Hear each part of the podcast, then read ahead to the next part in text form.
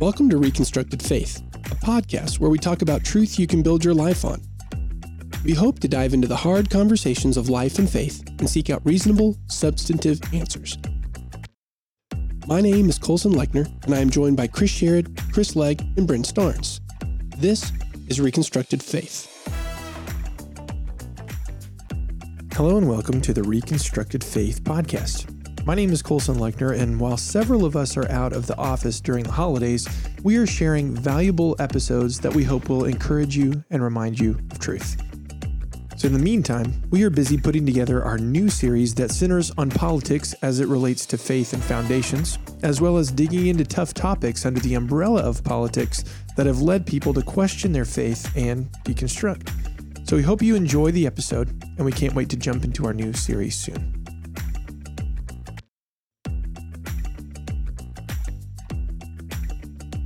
We are continuing on with our uh, definition series, kind of setting the stage, setting the foundation uh, for a lot of the words and the thoughts that we're going to be talking about, kind of as building blocks. So we've talked about truth and unpacked that. So if you haven't listened to that, please take a, a little while and, and and listen to that. That'll be beneficial as you're listening to our podcasts.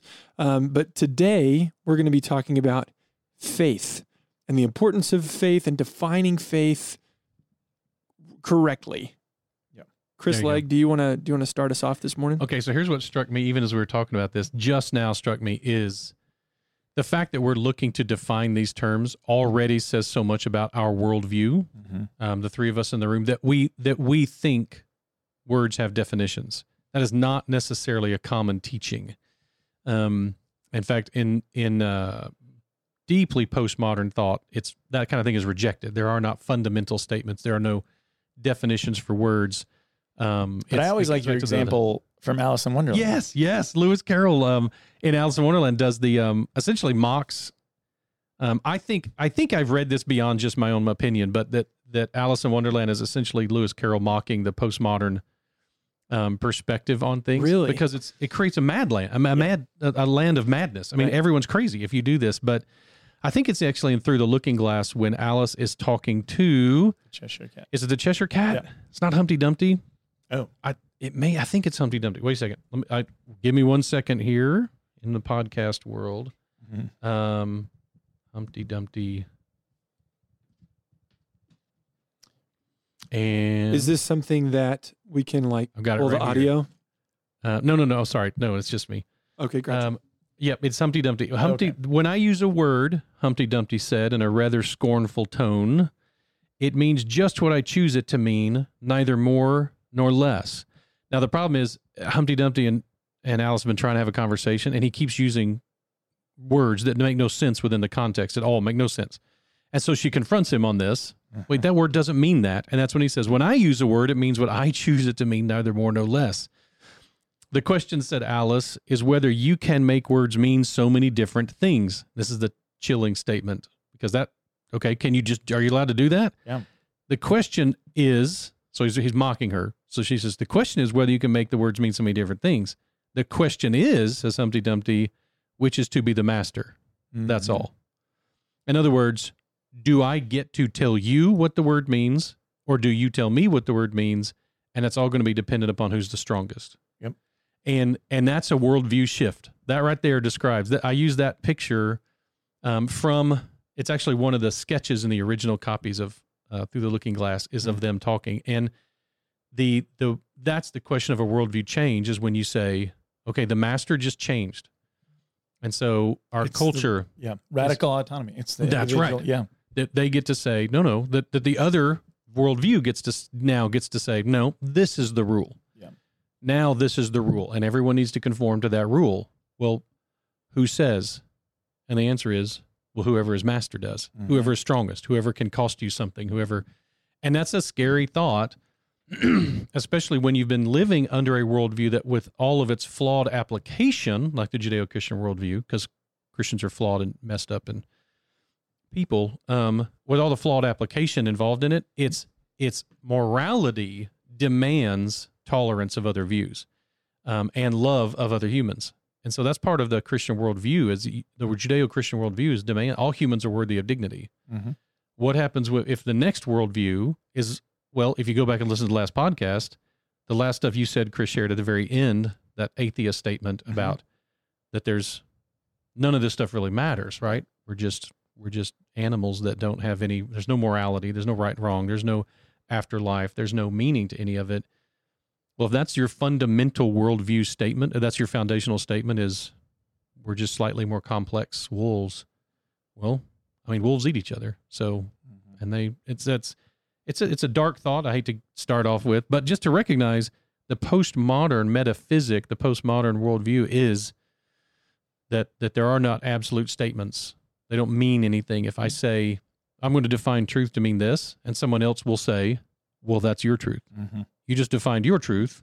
Now let me define my truth." And and there's no there's no arbiter to decide which one of us is correct on that. So Well, it just means you can't land anywhere, or it's going to come, come down to what Humpty Dumpty said. It's, it's power. It's That's who, right. Who can who can dominate the other person and Right. make them believe that Right. worldview.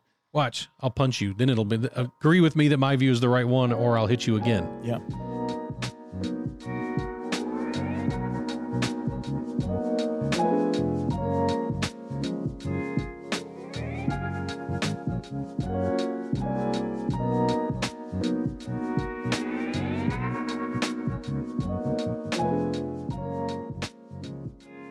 Explain what what faith isn't. Uh, biblical faith. There is a whole lot of blind faith out there. So the famous atheist Richard Dawkins, his definition of faith is literally belief that isn't based on evidence. So that's the way he defines it, and a lot of people think that that that's the definition of it. Uh, that has nothing to do with evidence, or you don't need to, you know, use your brains anymore. Those kinds of things. And so there is a version of faith like that that I would just call it. It's blind faith. It's choosing to believe something um, in spite of the evidence, or um, it's even the phrase a um, a leap like a leap of faith bothers me Mm-hmm. because I feel like it's close your eyes and jump. It's this in it's Right. this impression that I have to. Well, I'm just going to throw all reason out the window, and um, and I think unfortunately a lot of churches, a lot of Christians reinforce that idea. Oh my gosh, that, yes. that reason and faith have nothing to do with each other. That they're And, um, opposite to each other. right? That they're in opposition. I was raised on that. Yeah, I saw a church marquee that said that reason is the greatest enemy that faith has. Oh my gosh. Right. And so one of my pet peeves is church marquee. Oh yeah, me too. We'll have to have a segment, a church marquee segment in our podcast. Man, you want to get me fired Oh, up? My know, kids will tell you Yes. they that they. Anyway, yeah. Yeah, Mhm. there have been times I want to pull over and like go inside and say, "Who put this up here? I- Can I talk?" Yeah. But anyway, so the the the idea is that blind or faith all has to do with sincerity Right. and feelings and and that's just religion, whereas like there's knowledge and there's Right. truth and there's fact and there's reality and they they just don't go go with each other. And so again, a lot of Christians reinforce this. I love though the way C.S. Lewis said, coming to faith, coming to Christianity was not a leap in the dark, but a step into the light. Yep. And so that's Don't you wish you could talk I and know, write like that? Every time you hear that, you're like, that's why you're quoted all the time because you Yeah, say you it so deserve well. it. So my definition of, of biblical faith is trusting in what you have reason to believe is true.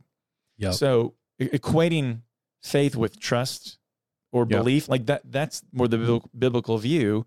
But it's what you have reason to believe is true. And you see a lot of examples where God gives evidence or God gives reasons.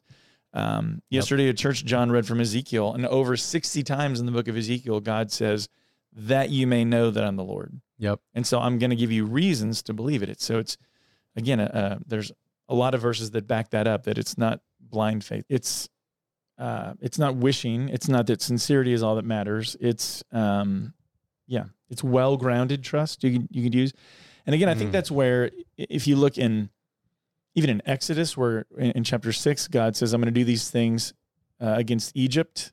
So that Israel will know that I'm God. And then Right. chapter seven, he says, I'm going to do these things so that Pharaoh will know or the Egyptians will know. It was like the evidence is going to show something. and then you fast forward to the New Testament where in Mark 2, Jesus heals a paralytic.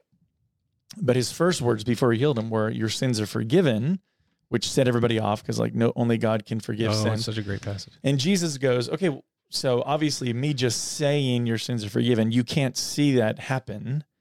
Um, and so he actually asks the question, which is easier to say, your sins are forgiven, or, you know, get up and walk.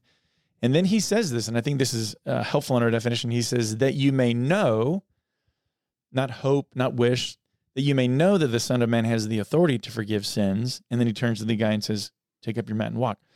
Um, take up your bed and walk. So his point is, um, I'm appealing to evidence. Like I'm saying, here's I just made a claim actually to be God, and this is that's what was going on there. Right. He was saying that because they reason only God can forgive sins. So he said, I just made a claim there, and I'm now going to back it up by doing something that that gives evidence to it. Um, so that's that's kind of my definition of, There you go. faith. And so in our culture right now, where it seems like faith is just, you know, what you think Mhm. or how you feel about that, is that fundamentally then just a wrong definition? Say yours again, Chris. Define it. I said trusting in what you have reason to believe is true. Okay. And for some reason, and I, again, if- I think if you look through scripture, that's what's presented. Like even Hebrews 11, 1, the words that are used there in the Greek that Paul uses have to do with proof, guarantee, evidence.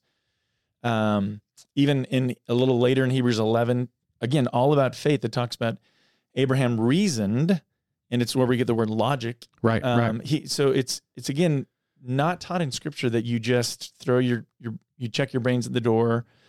Um, that it's blind faith, things like that. Again, sometimes my faith can go beyond what I can see or beyond reason. Like that's wow, but I have there's good reason for me to still trust what God is saying. That's actually the context of Hebrews 11, 11 talking about Sarah's faith. Uh, and it, it actually says that she considered him faithful who had made the promise. In other words, you're telling me that at my age I'm going to have a baby. Right. That sounds that goes beyond you know what I can see, but the person who made the promise is trustworthy. That's she, right. She reasoned, therefore I'm going to believe. So It would be irrational to believe that unless someone has the power to make it happen. Right.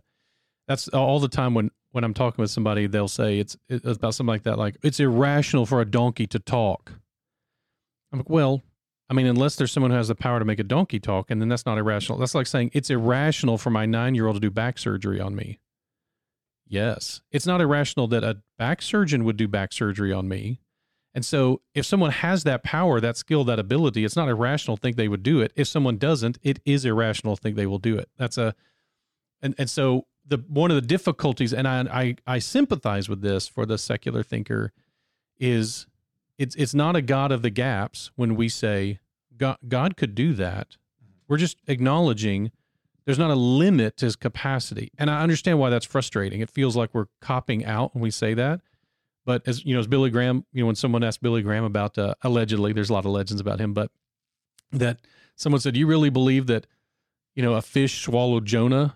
And he was like, "If God wanted it, Jonah could have swallowed the fish. I mean, it doesn't. It's not like that's like a big deal to God. Like, oh no, now I'm stymied. and Oh so, man, yeah. what do I do with this? And and so if you spin stars, if you create something from nothing, I mean, that's, there's a leap there.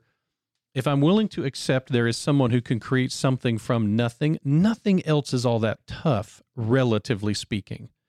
Um, to say, well, he kept. How could he keep three people alive in a furnace? Like, I mean, he created stars. I don't see why that would be a. Ch- that's certainly not a challenge. Like that's a tiny, tiny little capacity compared to what I am claiming God did. And so it's not it's not hard for me to imagine that God would have that. So now, um, one of the things that hopefully will be fun for people listening to the podcast is is when Chris and Chris disagree with each other. yeah. And so I not this is actually not a very good disagreement. It's a slight disagreement in wording. So I would take out the word reason. Okay. Now, I'm going to agree with Chris that that is the correct definition for faith. That would be the right best definition for faith. I define faith as a psychological state of having been convinced to trust something. So Chris is saying you have a reason to trust it. I'm not so I'm not so confident that you have an actual reason to trust it. You just do trust it. Does that make sense? You're, you're giving I- me I you're giving, me- you're you're giving me an uncertain Well, look. keep unpacking it. yeah, Colson was like thinking about lunch. I or was something. I was just thinking about all the words you said. I was like, okay, got it. I had, a I got in a, in a discussion with um uh, a boss and some friends one time, and I got done talking, and then my boss goes, "Yeah, we all know you can say a lot of words." Like, no, uh, yes, I'm busted. yes. So if you were gonna unpack the difference, then Okay. So Chris would say, well, the way Chris's definition was, trusting in what you have reason to believe is true. Mhm. Okay. Um, I would say you may or may not have a reason to believe it's true. Faith just says you do believe it's true. Mhm. You may or may not have a good reason. You can have blind faith. You can have unreasonable faith. Right. You can have delusional faith. Mm. Um, and maybe you would follow all of those under reasons. You would just call them bad reasons. Yeah, or blind. Yeah, but yeah, I see what you mean. So I, I say it, it's a psychological state of having been convinced of something. That's why I when when people use the word faith, they usually either mean it as a pronoun for their religion, like, well, you know, My every- faith ev- teaches. my yeah. faith teaches this, or um, we're making faith exemptions for Yeah, some yeah, law or something. And what they mean is you're you're one of those religious kooks, and and we're giving you a name for that, or it is a I'm I'm no- I don't want to say the word Christianity because I know it's offensive, so I say my faith. Yeah. Or I don't want to say Islam because that makes people mad, and that's why I say my faith. Um, but but so we use it as a pronoun for religion. Right. I don't like that usage. I, I I try to avoid it, but I find myself doing it all the time, especially when I'm talking to people I don't know what they believe, Mhm. and I, I really am using it to kind of. I'm not yet going to reveal which faith it is because I know the minute you hear it, we're we're probably done talking. Like I just, um, I think when we use faith, we usually use it. Now this is going to sound weird from an English perspective. We're using it as a verb. We're using it as a noun because we don't have a verb word for faith. Um, in the Greek, they do, but we're using it as a verb. When I say I have faith in something, Mhm. I could simplify that if we had the word faith as a verb. I faith that, right? Um, there's one sense in which all faith is is trust. You could you could define it in just that word. That's the verb form. I believe, I trust. Um, that's what faith means. So it almost always needs a modifier, in my opinion. What type of faith? I, I believe this. How are you believing it? It is a it is a reasonable faith. It's a rational faith. It's an irrational, like I just used all the ones I just did, delusional, blind, um, evidence based, all those things. Because if someone tells me I believe that, if I, so if I take out the word faith, put in the word belief, which is the verb form in our Bible, almost always in English, it'll use the word, when it's the Greek word for faith, but it's in verb form, the Bible put in the word belief. I believe. So if you ask somebody, what do you believe? If they tell you they believe something, they have given you nothing except their own personal perspective. Um, ask anybody what they believe right now. Here we are in, in what is this, October of 2021? Ask people what they believe about the vaccine. They've given you uh, probably no information when they're done talking. No, no, nothing standard to build anything by beyond what they personally hold. That faith, that belief they have is either rational or irrational. It's based on podcasts or or scientific evidence or whatever. And and the problem is the reason it's so divisive is because we don't know who to trust. We don't know who to trust in America right now. So when I say faith as a verb almost always needs a modifier. So I would say just to say I believe this, I faith this, that's all you're telling me is that phrase. I believe this, right? Mhm. Okay. Um, I believe that the government is, you know, beaming thoughts into my head, um, or aliens are, and I'm like, okay, I I accept that you believe that. You have given me no information for me to believe that, and that's that's the statement. I need to know what that belief is coming from. Where are you getting that? Um, and that's also important when someone says, when we talk about why someone stops believing. Mhm. So what does that take? What does that say about their truth statement? Mhm. Jesus Christ is Lord of all. I know if someone says, I no longer believe that, what have evidence have they given? What information have they now shared about that statement of accuracy? Nothing. Right. That's no bearing. It doesn't matter what I mean. In the end, it doesn't matter what we believe about a truth. It's that's when we go back to the truth definition, right? Yep. So, um, yeah, I I think I love thinking of faith. It helped me so much when I started thinking of faith as a psychological state of confidence, essentially.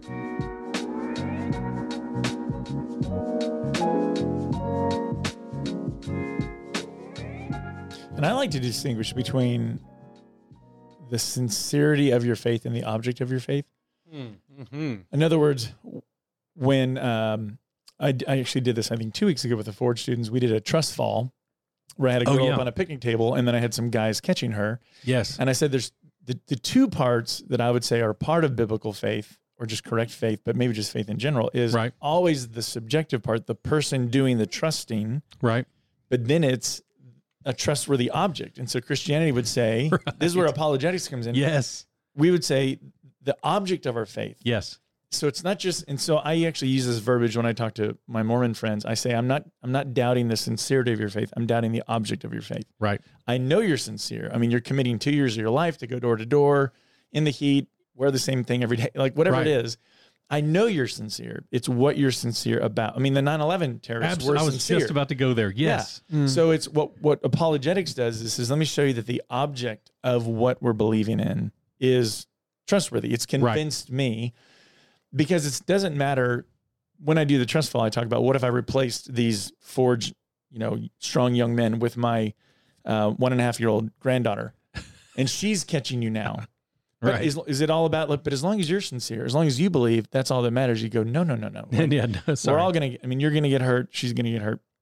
So it's what you're sincere about, right. not just that you're sincere. And I think that's part of the big issue today, even in our culture, that that when you say Christianity is true, people take it to mean Mhm. you're not letting other people subjectively believe something or sincerely believe something. You're like, I, I never said that. yeah. You go. You knock believe yourself whatever out. you want. yes. It just doesn't mean that it's objectively true. It just means Right. That's true about you. right. Right. I'm, I'm so many Christian claims come back to this. Right. that when we when we say to people and we're we try so many different analogies whether it's you know jumping jumping off a cliff and who can jump across the grand canyon like right. Right. okay either you can or you can't jumping further is is as It's doesn't irrelevant, help yeah. it doesn't um i don't know if you guys have seen any of the some of my favorite trust fall fails are one of the greatest video series in history like it'd be the, ones where people fall forward Yeah. i think are some of the most outrageously Wow. funny and horrifying a person standing up on a ladder hands across their chest eyes closed and someone says fall and they fall forward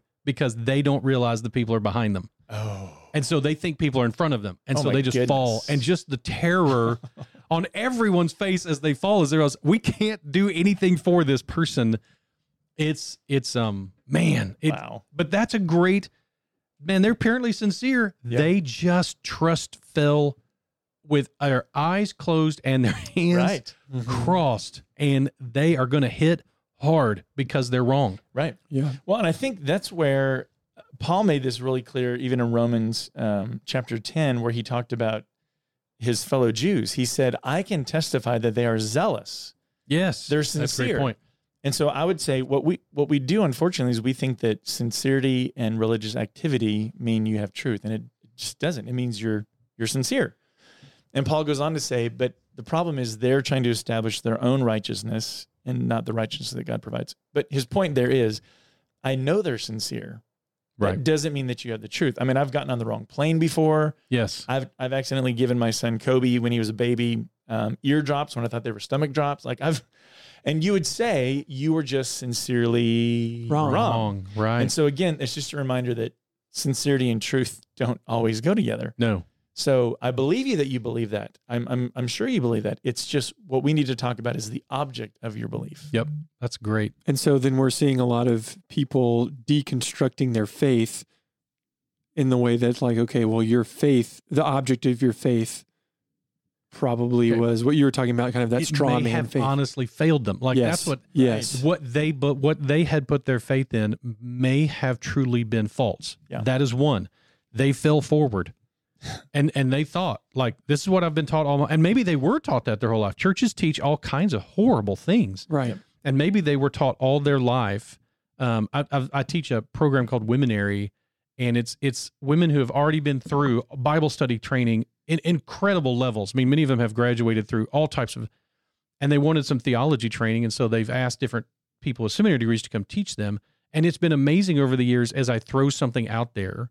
The one that stood out to me so much at the beginning was the reference the fact that that men don't have one less rib than women. And I mean, the room was like a pin drop as they're like, wait, what? Right. Wait, what? Men? No, no, the evidence of Adam and Eve is that men have one less rib than women. And I'm like, oh my gosh, no, no, they have the same number of Right. like, oh shoot. You you have read those accounts as there's some, you know, Native American myth that like, and that's why rabbits have long ears. Like, and that, that kind of a thing versus realizing, no, no, this is there's something being taught there that you've missed at the expense of some weird mythological story and and it's a uh and people still do it even that's a wrong even when they say and that's why snakes slither on the ground even that is a total misunderstanding of that passage so Um, you know, when you referenced Paul in uh, in Romans ten, I was thinking of what he says in in Acts seventeen. Um, Men of Athens, I perceive that in every way you are very religious. Mhm. For I passed along and observed the objects of your worship. I, like, I mean, if you if you were in Athens in the first century, there was no doubt these were a religious people. Right. Have Have you gotten?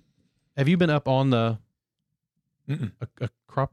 Areopagus? Areopagus No, I've never been there. I've seen in pictures. Athens. Oh gosh, I, I'd couldn't. to. Anyway, but the uh, I could not believe. So there's not much up there, but what they had, they had these. The, the guy, the guide is showing us these little divots in the ground. Yeah. In the stone pavement, and uh, and there's these little divots, and he says, um, or maybe she, she says, um, every one of those divots is where an idol stood. Hmm. Oh my gosh, guys, they're like every foot and a half Wow. on the whole mountaintop. There's this ti- if they were all there, there would be a tiny path winding between them. Yeah. And that's what Paul walked up to Yeah. was to re- re- regard this conversation and just, man, you guys clearly are religious people. And see, he's he's complimenting the sincerity part. That's he's saying, right. like, I know you're sincere. Look, look at all this stuff. Yep. What I want to do now, what what's funny is he then offers, like, I'm gonna correct you. Like I'm That's actually gonna tell you now the the truth. Yep. So he does a little bit of both where he's like, um, and he even quotes their poets and That's like right. says, like, this is great. And he's making common ground, but then he actually says, but now, and what I love is at the end of that sermon, he says, and God has given proof of this by Yep. raising Jesus from the dead. But it's actually the Greek word faith. He's given uh, pistis. He, he's Oh, given nice. faith by raising. It's it's the word that we translate in that context as as evidence or proof or.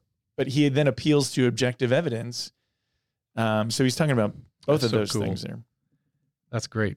And now I've got a comment because I can imagine if we have any listeners, um, they're going to be thinking, um, gosh, you guys are way off on this. This is not how I was raised at all. Right.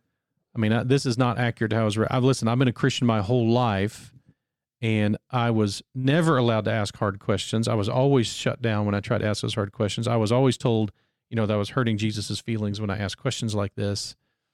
Um, and so I just can't imagine that there's going to be people who feel like this is irreverent or we're we're we're treading on God's toes or something because you're just listen, you're just supposed to believe what God says to believe and not not ask any questions, not ask those hard questions because people get really uncomfortable when Yeah. you do. And I'm trying to think of who it was. Someone told me just the other day that there was a question that they asked a pastor and when they were a child and they got their head bitten off by the pastor for their lack of faith and their doubt and told you know essentially don't come back don't ever Wow. come back Yep. and and that that set her on a path for years of Mhm. of going oh gosh and that's just this weird pay no attention to the man behind the curtain kind of religion Yep. and so if you were raised with that version I, it's I was grew up in a situation where there was some of that in the church that I grew up in. Fortunately, I was raised by uh, a scientist, my dad, environmental scientist, and my mom, who's a speech pathologist, and we were always not only allowed but encouraged to ask questions about just about any of it. I just can't like that. imagine you ever asking questions. yeah, I know it. yeah, there were other places where I would do it. I also, I even even when I did it when it was somebody who could have shut me down, like a Sunday school teacher, if they didn't have any idea what they were talking about, they would just say, like, you know what, Chris, that's a great question. Let's let's get back to the subject at hand because I probably was often off top. I know it's a crazy thought, me off topic, right? but um, I really, speaking of, back to well, can I give an example though? Please do. Uh, of of if people are wondering, like, oh, you should never doubt. Yeah. Right before Jesus gave the greatest compliment to John the Baptist ever, no man born of woman is greater than John. Right? yes, John had just asked. He just questioned, really, That's are right. Jesus? Are you really are who, you really the one? who I thought? So here's John. He's the essentially the last Old Testament prophet in one sense. He's coming on the scene, making these. I'm preparing the way for the Messiah. He's the one that God told me. And then that lands. He ends up in jail, and he's he's having doubts, and so he sends his disciples to Jesus, saying, "So, are you the actual one, or should we be waiting for someone else?" Yep. And I can picture John's kind of like, "This is not how I saw this ending." Yep. And so Jesus doesn't reprimand him. He doesn't go, What are you thinking? How could you doubt? You're supposed to be my wingman, whatever it is. This is the guy who leapt in his mother's womb when he met Jesus, right? Right. Jesus then appeals to evidence. He goes, Go back and ask John, So what have you seen? What evidence is there? And so, you know, the the you know, blind are seeing, the lame are walking, all those things. And then he turns to the audience, to the people around him, and starts talking about John. What did you expect to see of things? But then he compliments John Yep. in the greatest way possible. So again, Jesus isn't scared of our questions, and it's not. You don't ever see that the the teaching or the i- implication in Scripture, like don't come to God with your doubts, don't come to Him with your questions. We talked about Thomas last time. Yep. Who was just honest. Yep. You know. So I, I think of twice Paul does this. Once with Thessalon in the Thessalonians or for the Thessalonians, and then I'm not sure off the top of my head where the other one is. Um, but when he's talking to Thessalonians and he's saying, "Don't despise prophecies," in other words, don't throw them away automatically, right. but test everything. Hold fast to what is good. And that that's by the way that the Greek word there test that's dokimos. Mm, yep. Um, and so to that's the, that's the root of it anyway. But the um, test it. Don't. This is this is what the story right before I told it that I was referencing in um I think the Berean church is right before the Athens church. Yep, yep. very soon before that You're right. when it talks about the um it's a church that Paul comes and preaches and he teaches and when he gets done they all go all right we'll go home and check yep. and so they go gather and they get copies of the apparently of the scriptures and they test everything Paul says and they're honored this isn't that what's our what's amazing to me is how often people walk away from Christian teaching saying you know somehow doubt is a lack of faith or doubt is sin or doubt is and I'm like I, I'm like here here's my Bible show me Yeah. find me an example of that with especially in the New Testament find me any example that you can even twist to say that and I just don't Yeah. think it's there Yeah. so I'm our our faith is not dependent on our knowledge that would be gnosticism um, our faith is a is a gift that we can have and we can reasonably evidentiarily I don't know if that's a real word or not This is, we'll, go, with it, Um, and we can believe we can accept and we can believe based on that Yeah. Thank you for joining us for this episode of Reconstructed Faith. If you enjoyed what you heard or were challenged, please leave us a review. It'll help other people find us. If you have questions or a topic you'd like to hear discussed, shoot me an email at info at southspring.org. Reconstructed Faith is a resource of South Spring Baptist Church. Remember, don't give up, trust God, search for answers.